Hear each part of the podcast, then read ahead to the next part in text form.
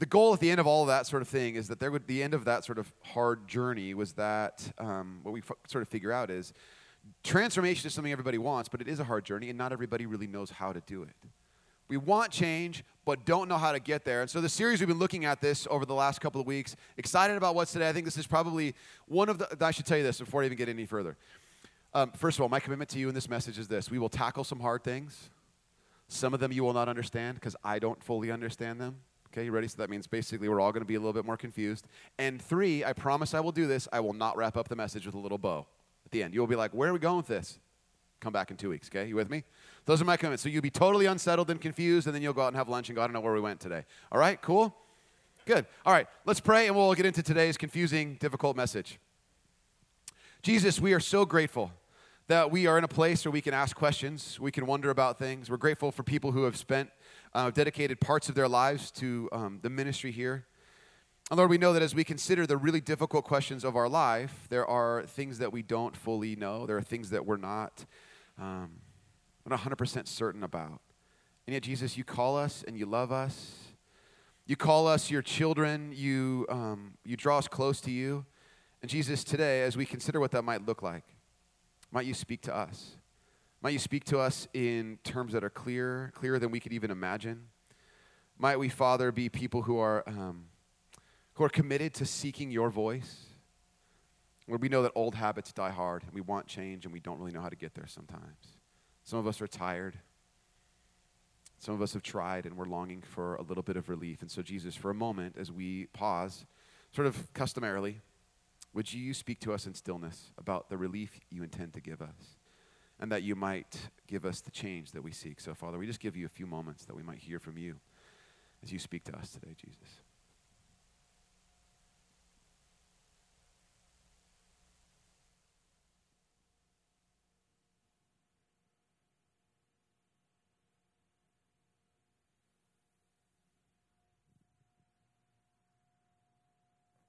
Father, would you release us from the burden that we feel of trying to impress you? Father, we want to be people who live as your children, who are not overwhelmed, but free. So that be our story today, at least in some small part, maybe by just a degree, that we might live in a little greater freedom today. In your name, Father, we pray. Amen. Amen. All right, when you came in, as, uh, as Jennifer mentioned, you got a, a bulletin. On the back of that bulletin is your outline. If you want to follow along there, great. If you want to follow along in your Bible, we'll be in Romans 7, but we'll dance around a little bit in there. Um, and uh, if you don't have either of those things, you're not sure what to do, or you want to, you know, you're not, just look on the screen. Everything you need to be on the screen. So whatever helps you to take notes, learn, interact with the message, the better. Um, so go ahead and do that. Now, as you're kind of getting settled and kind of finding a pen or pencil, whatever else you need to take notes, or getting your, your iPhone ready, or whatever else it is, let me just ask you this. Um, as you're growing, everybody has a list of these things. I mentioned it this week in the Compass Note if you got that. But um, what are some things everybody, every human being should do? What are they? Shower. Someone said shower. We appreciate it if everybody just learned that basic human trait of bathing. Okay, we just need you to do that. Okay, great. What else? Eat. I don't. Th- most people don't have trouble eating. But you know, like if you if in case you're wondering whether or not you should do that, you should eat. Next question. Okay, what else? Forgive. Now someone who someone is a church person. We should forgive. That's what I do every day. I just forgive. All I do is just walk around forgiving. That's just what I Everyone else should do it because I do it. Just forgive people. I can forgive them because they don't, but they should do it. Okay, good. What else? Love. Come on, people. Seriously. Let's try something that's not so Christiany, because I'm just going to make fun of you. Okay, what else?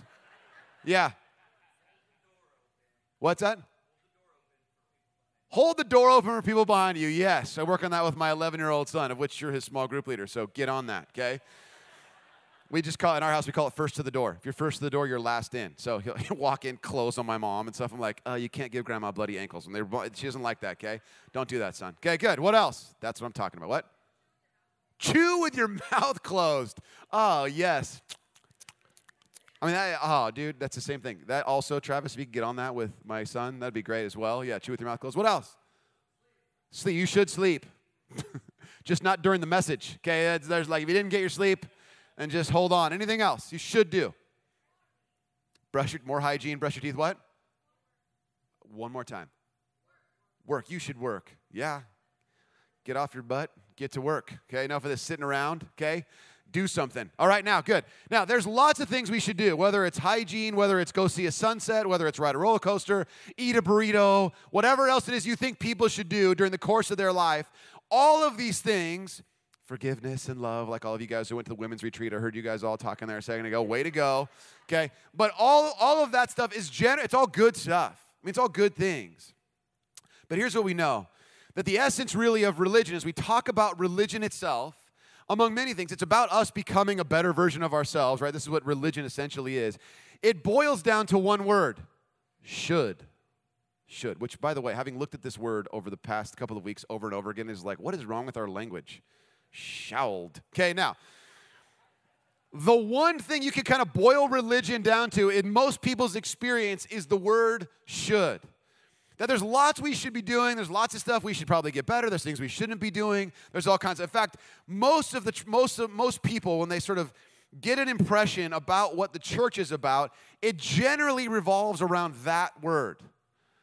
Because what their experience is, or at least their impression is, is if I come to church, they're just going to add that to me. Okay, to say it a little bit more directly, bear with me. Some of you, I know, are going to get an email. I'm going to get an email from you guys saying this. But and you've heard this expression before, but really what we think about the church for a lot of people is this is really about the job of the church is to kind of make clear a bolder sense of the list of shoulds in our lives, and then we'll be better at doing all that stuff. Essentially, what we're saying is we already have a lot of stuff we don't do real well, we're supposed to do, but then the church is going to add a greater list, and the church is just going to should all over us. Ooh. They're going to tell us to should on our kids and should on our parents and should on each other, and we're going to I mean, we're going to walk and should all over the whole world. That's our whole plan. Just should the world right there. And we're just, everybody go take a should and just walk out to the world and hand it out to people because that's what we do. We just should on everything. It's a big pile of should, okay? Now, somebody like, did he just say that? I'm going to send him an email that says, you probably shouldn't do that, okay? Uh, some of you will be able to forgive me because that's what I, you know, whatever. Now, okay. The conclusion most people will come to, especially when you invite them to church, is their belief is I'm going to be overwhelmed with this. I'm already overwhelmed under a pile of this already in my life, and I can't take it. And to add more to it is only going to make it worse for me. What people ultimately come to the conclusion is this I can't really do this. I can't do it. I can barely do what I'm supposed to do as it is on my own and then to come to church and have an experience where there's just more of it, I just really can't do this. I can't do it. That in some way or another, the, the, no one really, if they, even if they could do as much as they could, there's a sense about them that says it's just never going to be enough, no matter what I try to do. So I stay away. Or there's another cycle people have in the church, which is this: I live as I ought for a little bit, a little, a little while. I kind of do the shoulds, and then I sort of make a couple bad decisions and I realize I can't do this and I spiral into the most. Well, it doesn't matter what I do until I feel really terrible that I can't do anything else. And then I find my way back by my own force of will until I get back to an experience of should again. And then I kind of live in this cycle over and over again. You see, I think for us, when we look at the Bible, we go, that can't, that can't be all there is. That can't be what, where do we just come here for the weekend and then, I mean, this is all that it is? Because if that's all, if that's all that it was, I mean, really, if this is all that the church was, all I'd have to do for a message, for a church service would be simply this. We sing a few songs, and I say this stop that thing you're doing, you shouldn't do it, and then do the thing you're supposed to be doing. Let's close in prayer. That would be it. But we know that's not effective. In fact, we look at the Bible, we're looking at people, we're looking for someone in the Bible who kind of gets us. Because for a lot of people whose experience about church is one in which we see the Bible, we see the people who are in the Bible, we look at all whoever that, whatever's in the Bible, we go, please tell me someone can understand my life. Please tell me that there's someone in here who understands what it's like a little bit to be me, who understands what it is to live my own life. And there's a guy. What's surprising is there's this guy named Paul. Paul is a guy who wrote a lot of what we call the New Testament, the part of the Bible that describes really Jesus' life and ministry, and then it describes sort of life in the early church.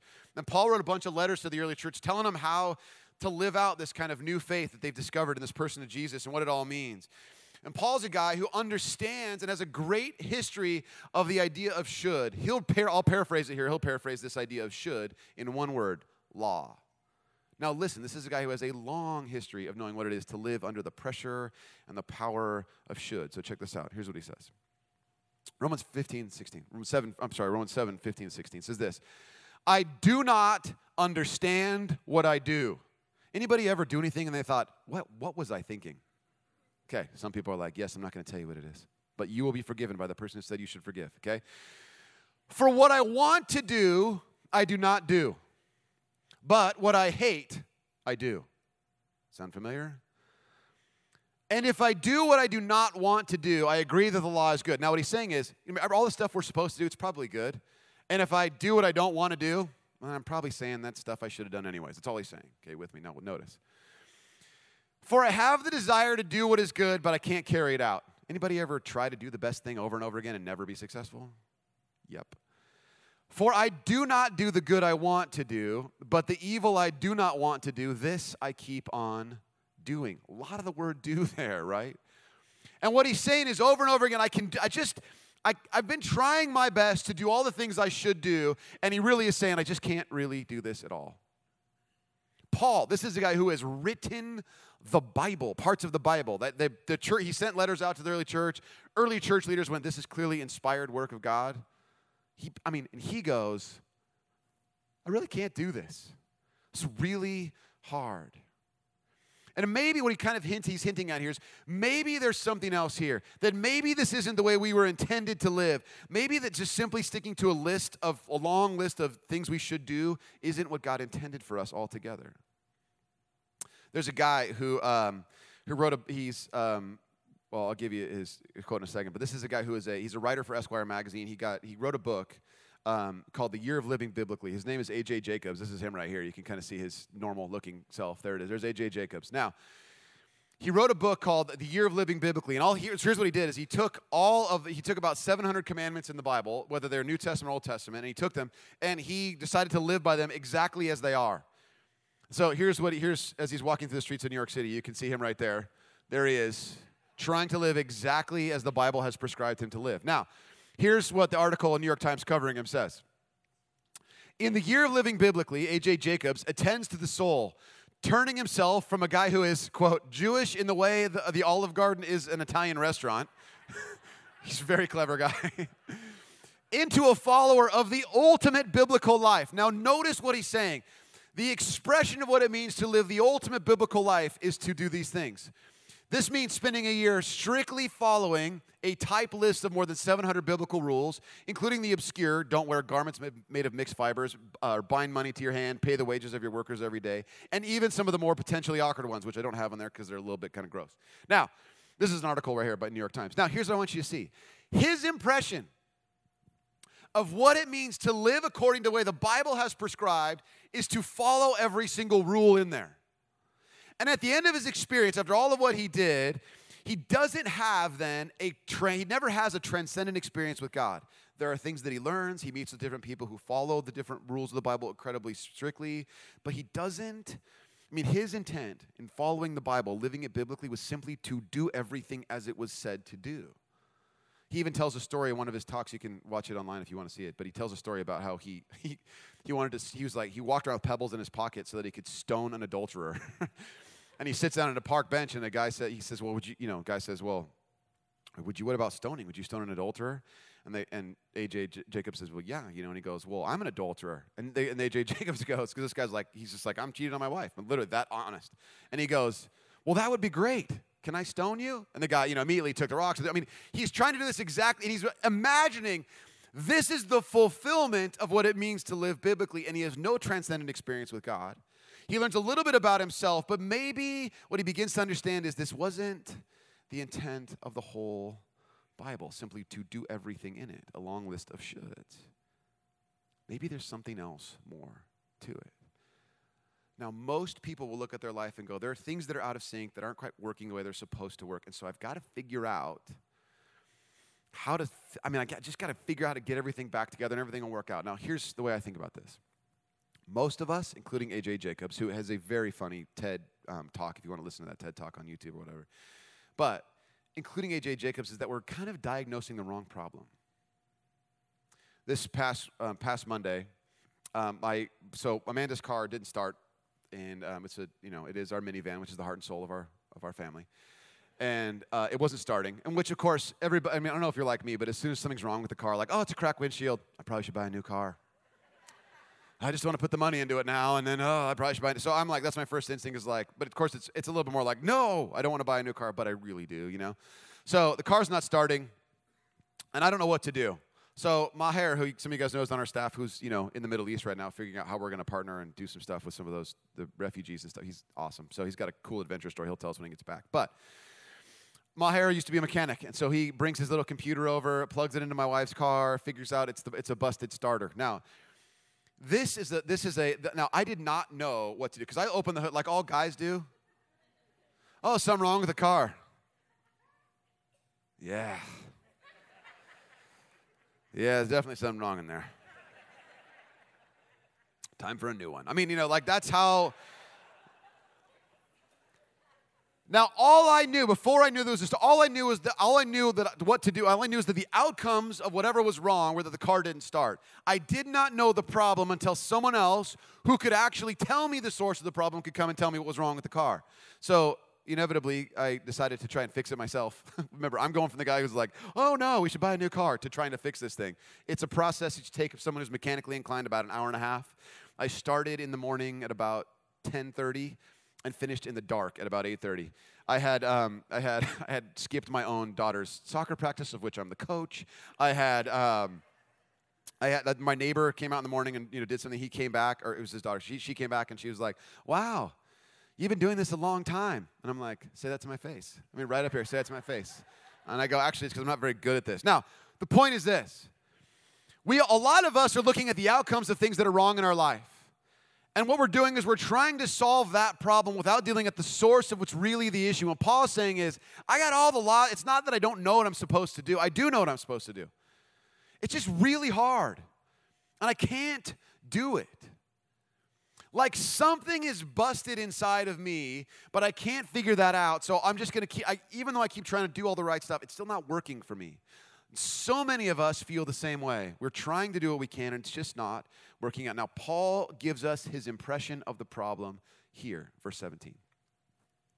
As it is, it is no longer I myself who do it, but it's sin living in me. Now, if I do what I do not want to do, it's no longer I who does it, but sin living in me that does it. What he's saying is, over and over again, sin isn't just simply an action of things that we are that are prohibited. Sin has some kind of life inside of him. He's saying that there's something about sin that's taken up residence in him, which is fueling a kind of outcome in his life. And he begins to say, maybe this isn't just something on the outside of our life we ought to deal with. It's something within our nature that has to be changed. There's something that's broken, that's producing outcomes, something that's unbalanced. It's almost like sin is some kind of parasitic virus, something inside of us that's living and taking from us and beginning to produce outcomes that we never intended and that we keep trying to sort of deal with the outcomes only and never dealing with the internal stuff. So, oops, sorry. Like there's an unresolved part of our human condition that live that prevents us from living as we ought. Now, before we go any further, I got to back up a little bit. So, again, to try to further the confusion, okay? So bear with me. Paul is saying there's something inside of you that lives inside of us that's producing a kind of result that we don't want. Now, what happens is for a lot of people, we live in sort of a paranoid state about this or a dismissive state about this. We don't really know what to do with this idea of sin living in us. Now, let me just tell you, as Paul begins his letter, he starts it this way. And I'll come back. When he starts his letter, he says this To all in Rome who are loved by God and called to be his holy people, grace and peace to you from God our Father and from the Lord Jesus Christ. He starts his letter this way. He's going to talk about all kinds of stuff in his letter, and he's going to say, You got this sin condition when he gets to Romans chapter 7. He mentions it in other places too, but he's going to talk about it here. Now, what I want you to catch is this He does not address his letter to God, to, all who are loved by God, to be called to be his uh, to, to call it to be his sort of wonderful, sort of hardworking, sort of pseudo sinners who do the best they can. He calls them his holy people. The word in Greek is the word hagios, which means a most holy thing, a saint. He refers to his people in almost every one of his letters. He refers to the letter is addressed to people called saints. Remember, we have this. Uh, there's the sinners, and then there's saints, and he's called his letter is to the saints. Now, he's not saying this is just to a few people who kind of keep the laws. He's saying this is to people whose basic identity is not their sin, it's something else. Those who belong to God, a most holy thing, a saint. So we have this sin condition, but yet Paul addresses his letter to people who are called saints. Then he'll say, he'll say, let's see. Then he'll say this even, even further. He'll begin to sort of talk about this, this principle, and he'll say it this way. It's so bizarre. He'll start talking about it this way. Again, very confusing. Here's what he'll say Romans 7 4. So, my brothers and sisters, you also died to the law through the body of Christ. Now, also died. This is what I want you to catch right here. Also died, which means this. I know, stay with me. Also died, which means there's something else to which people have already been declared dead to. You're with us a couple weeks ago. You know these things. Here's what he also says. Romans 6, we are those who are died to sin. Romans 6, 14, a couple weeks ago, you remember, you're with me, some of you who are there. Sin shall no longer be your master. I had you repeat to me, sin is not my master. Some of you were there, sounded like you were zombies, right? Sin is not my master. And I had you repeat it with a little more enthusiasm. Now, remember, Paul's saying you got a sin condition that lives inside of you. You are addressed as God's holy people, and you have already died to sin, is what he said in the previous, he just said it in the previous chapter. And he says, even more so, sin shall no longer be your master. Sin is not my master, right? Now, he's saying all this stuff and still talking about this idea of, of, of not being, you know, uh, uh, not being trapped by this thing called sin. In the Bible, the biblical definition of freedom is always some, is always from something to something else. It's never from captivity into nothing. So, you know, you have it's one place to another. So people are being freed in the Bible. It's always from one place to another. It's from one king to another kind of king. It's always like it's never that it's just from something into the vast expanse of nothingness. It's always from something to something. Now, brace yourselves. This is going to be uncomfortable. Ready? Here's what he says. Romans 6. Don't you know, this is worth picking up where we left off a couple weeks ago. Don't you know that when you offer yourselves to someone as obedient slaves, you're slaves of the one you obey, whether you are slaves to sin, which leads to death. We talked about this just a second ago, right? You can be a slave to sin, or to obedience, which leads to righteousness even gets a little weirder. Here's what he says But thanks be to God that though you used to be slaves to sin, you've come to obey from your heart the pattern of teaching that has now claimed your allegiance. You have been set free from sin and have become slaves to righteousness. Wait. That means we're slaves to something either way. And what we'll say in our own in our own mind, what we'll try to under, we'll try to get our head around this idea is we're longing for a way in which that isn't. We just we're kind of like, man, if there's another, could there be like a third option? Like there's slaves to sin, then there's slaves to righteousness. Remember, righteousness is a, is a word meaning the one who is as they ought to be. That's what that means. Not who one who, who does what they ought to do. It's one who is as they ought to be. Now, what we kind of go is, I like the idea of freedom. We're American. We had July 4th. We know about freedom. We have fireworks and everything on that day. We know about freedom. We believe in those who have fought and died and protected our freedom. We believe in that. We celebrate that. We honor that. And now, what I hear Paul saying is, you're either slaves to sin or you're slaves to righteousness. That means I'm never fully, these are my only options. How about I'm just, how about I just, I'm not a slave, but I just choose to do awesome stuff?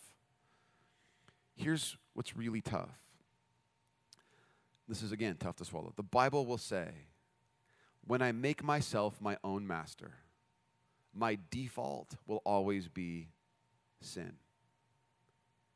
If I choose to make myself my own master, meaning I'm submitting myself under nobody's will, under not under God's will, then I'll always choose sin. Always. I mean, when you're by yourself and no one is around and you're totally in control of your life, you might have a tiny moment where you go, I've got it. But more than likely, the decisions that have tanked your life, the decisions in my own life that have taken me down a path for which I have to work my way back into forgiveness and regret and repentance, whatever else you want to call it, all of that stuff, those are decisions that have come after me because I chose to be my own master. The only freedom we really get, and really brace yourselves for this, the only freedom we get, Paul will say, is in choosing which master we want. You're like, please tell me that's not the only thing. I know. There is no third option. The Bible is a story of over and over again of dependence. It's one in which people who follow Jesus are people who willingly submit their lives under him. In other words, we make him the master. Going on. Romans 7 4, he'll say this. So, my brothers and sisters, you also died to the law. So, remember, we already died to sin. Now we're dying to the law. Through the body of Christ, that you might, because the law is just not enough to get us where we need to be. That you, through the body of Christ, that you might belong to another. Belong to another. Remember that the language of attachment we talked about at the very beginning of this whole message?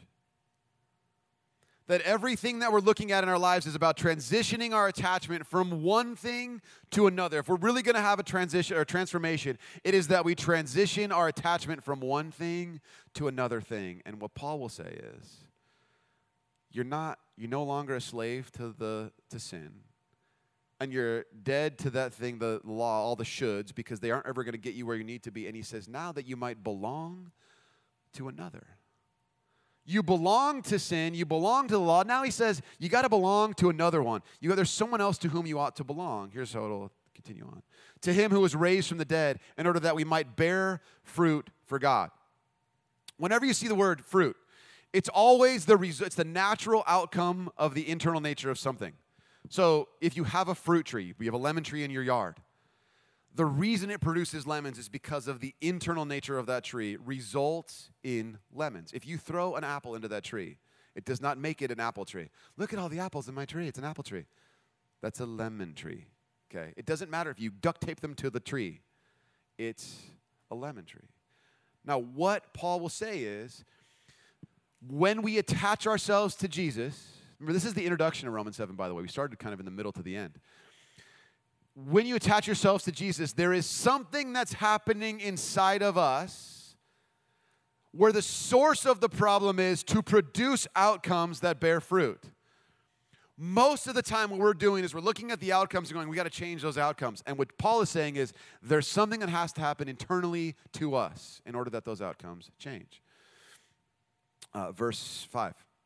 For when we were in the realm of the flesh, the sinful passions, notice this, aroused by the law were at work in us so that we bore fruit for death. Fruit for Death, by the way, is my new punk band. Check out our album. But I mean, listen to this. In the realm of the flesh, sinful passions aroused by the law. Now, here's what this is saying. I've told you some of you guys this before. One of the ways I could get high school students, back when I was a high school pastor years ago, I could get high school students to do almost anything I wanted them to do, like to impress their friends. And it still works with like my buddies who are like not high school age. Uh, I know you're comforted by that fact that my friends aren't high school age, by the way. Uh, but I could get people to do anything simply by saying, I bet you can't or I bet you won't. I bet you can't jump over this incredibly difficult swamp.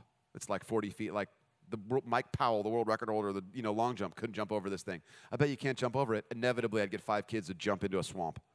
Oh, I couldn't make it. Ah, I thought you could. You know, whatever. Now, I could tell my friend. I mean, literally, you could try this with your own friends, guys. If you want to just see the mind control power you have over your friends, try this just by going to them and saying, "Dude, I bet you can't throw your cell phone over that wall." And they're like, and they'll say like, "What? That's shut up." No, I obviously I can. I'm just not going to do it. I, can't, I don't want to waste the money. No, I don't think you can do it. In fact, I don't think you probably shouldn't do it because you know, you know, you don't embarrass yourself right here. You won't throw it over that wall. And pretty soon they're starting to actually contemplate, well, you told me I can't do it, I'm going to do it. Paul saying, You're telling me I can't do stuff? I'm doing it. The sinful passions aroused by the law were at work within us. Wow, that's quite a statement. Just simply by the prohibition of something, it makes me want to do it, which goes back to what he said, we talked about earlier. There's got to be another way.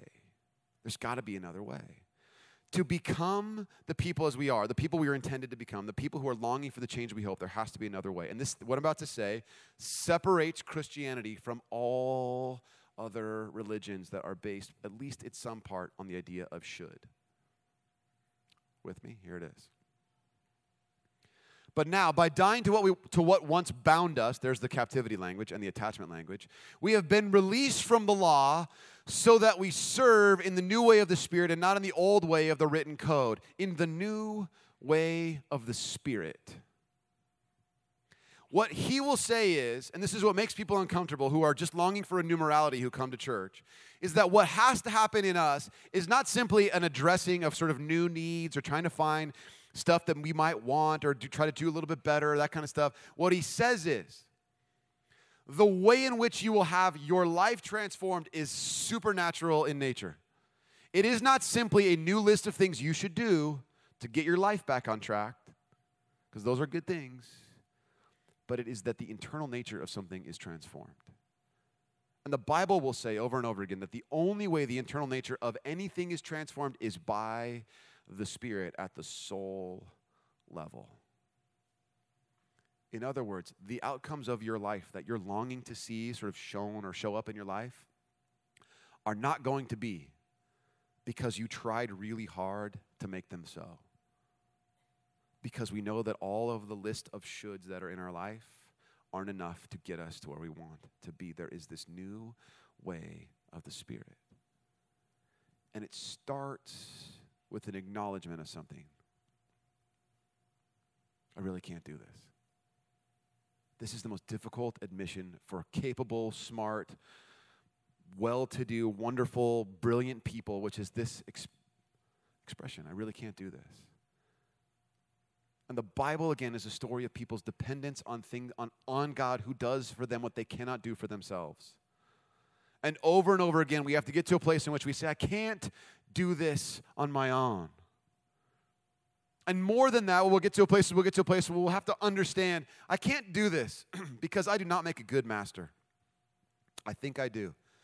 I'm in charge of my own family. I'm in charge of my friendships. I can hold things together. I can, you know, when things don't go well, I can paint over them really easily. I do this stuff really well. and the Bible will say, we're going to have to admit something. I really can't do this because I do not make a good master. The whole of the Bible, we talked about this even the first week of the series. The Bible is about authority we continually are at odds with the authority that God has over our life, that we, choo- we choose to take authority. He goes, All right, you want to be in charge of your life? That's fine. Recognize you don't make a good master. Do it as you want. I'll always be here when you want to submit to me. And the way in which, the way in which transformation happens is by the Spirit. Now, you're going, please tell us what that looks like, because I don't totally get it. We don't have time. totally serious. You're like, You're leaving us with that? Yep, I'm leaving you with that. Now, here's what I do want to tell you. You probably should not and probably can't read Romans 8 on your own. Probably shouldn't do it. Okay, I just want to let you know you probably can't do it. I know you think you're real smart and all that kind of stuff, but you probably can't read Romans 8 on your own. Okay, so, you know, I know some of you guys are like, I don't have a Bible. I know, it's fine. You probably won't steal one of ours. You know, it's probably fine. You probably think, oh, I probably shouldn't steal something from the church. Yeah, no, probably not. You probably, if you don't have a Bible, won't go online and just search for the words Romans 8 in Google and see what comes up. Because what I, because what's in there is what this is at least described in at least some detail about what it means to live life in the spirit. But you're not ready for that, so don't. I don't think you should do it. Just, I mean, I wouldn't. I wouldn't try it. you never know what might happen there. That's what we're going to talk about in two weeks. About what it really means to live a life in the Spirit. Because that's the only way transformation is made real in us. It's not by our effort. It's not by us trying real hard to do the stuff we should do. It's by something that happens within us by being attached to Jesus and His Holy Spirit. Let's pray. Father, I know there's a lot of people who are sitting in our midst who came today simply with an awareness of the things that they should do, and they're wondering why they keep going back and forth to those same things over and over again. They're longing for some solutions, they're longing for some answers. Father, today, would you just remind them that you love them, that you call them your own children? And that, Father, your intention is not simply to create a longer list of things we ought to be doing, but that your intention is to transform us. Jesus, I know there are people trapped in things that they that are that are things that are damaging to them and they want to be broken free of. Father, would you enable those people to receive the prayer from our prayer team afterwards, or they come forward, or would they write it down on a, on a card and place it in the prayer wall? Father, we want this there to be a spiritual intervention in their life, not merely a, another list of you probably shouldn't do those things. Father, we believe that there is power in your spirit that is at work within us. So, Holy Spirit, would you be at work in this place as we respond to you? We have great need, we have great fear. And might those things be met by your great love for us. So, Father, we will sing with full voices. We'll stop trying to be something to impress you, and Jesus, we will walk as best as we know how, taking small steps toward you that you might transform us with your Holy Spirit. So hear us now, Father, as we pray and as we sing. Amen.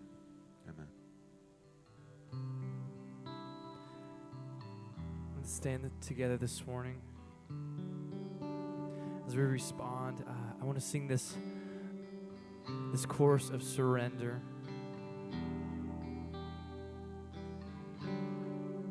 Let's sing this out.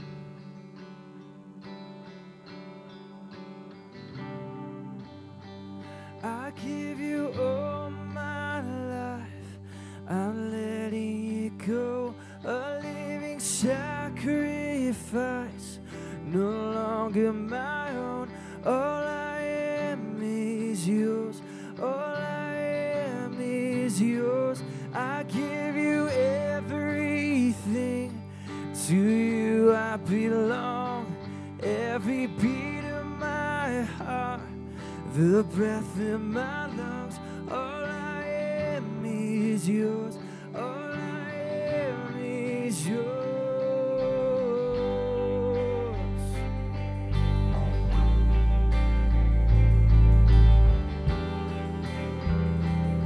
Take these hands. Take these hands. I know they're empty, but with you they can be for beauty in your perfect plan. All I am is yours. Take these feet,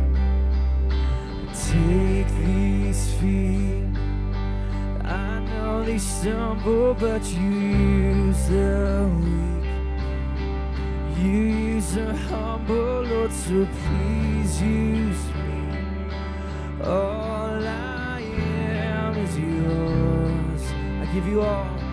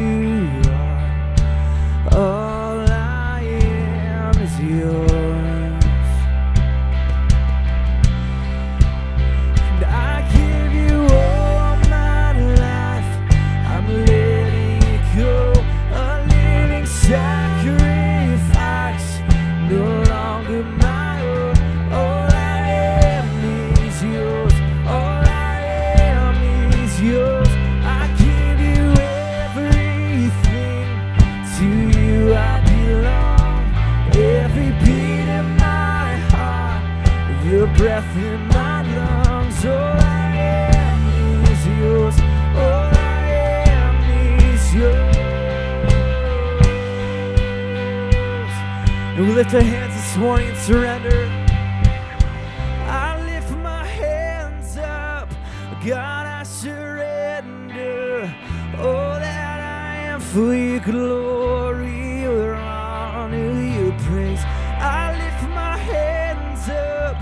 God, I surrender to you. And I lift my hands up. God, I surrender. All that I am for your glory,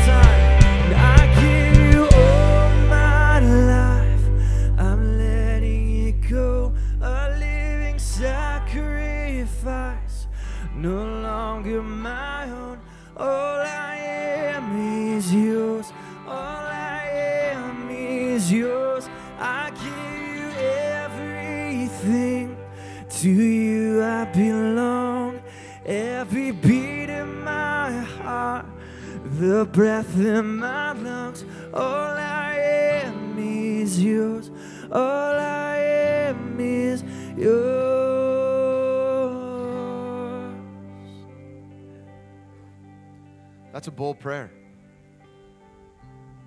To pray our prayer set to music saying, I belong to nobody with any part of myself except to you, God. That's a bold prayer. We take those words seriously, we sing them. We don't choose the songs kind of arbitrarily. We really do try to think about what's the prayer we want people to pray with boldness. All I am is yours is a very bold prayer. It's a prayer someone can only pray if they believe that that decision to do that thing is a really good thing and it's a word spoken in love to follow someone fully, to submit yourself fully to someone else is a bold and courageous, loving act.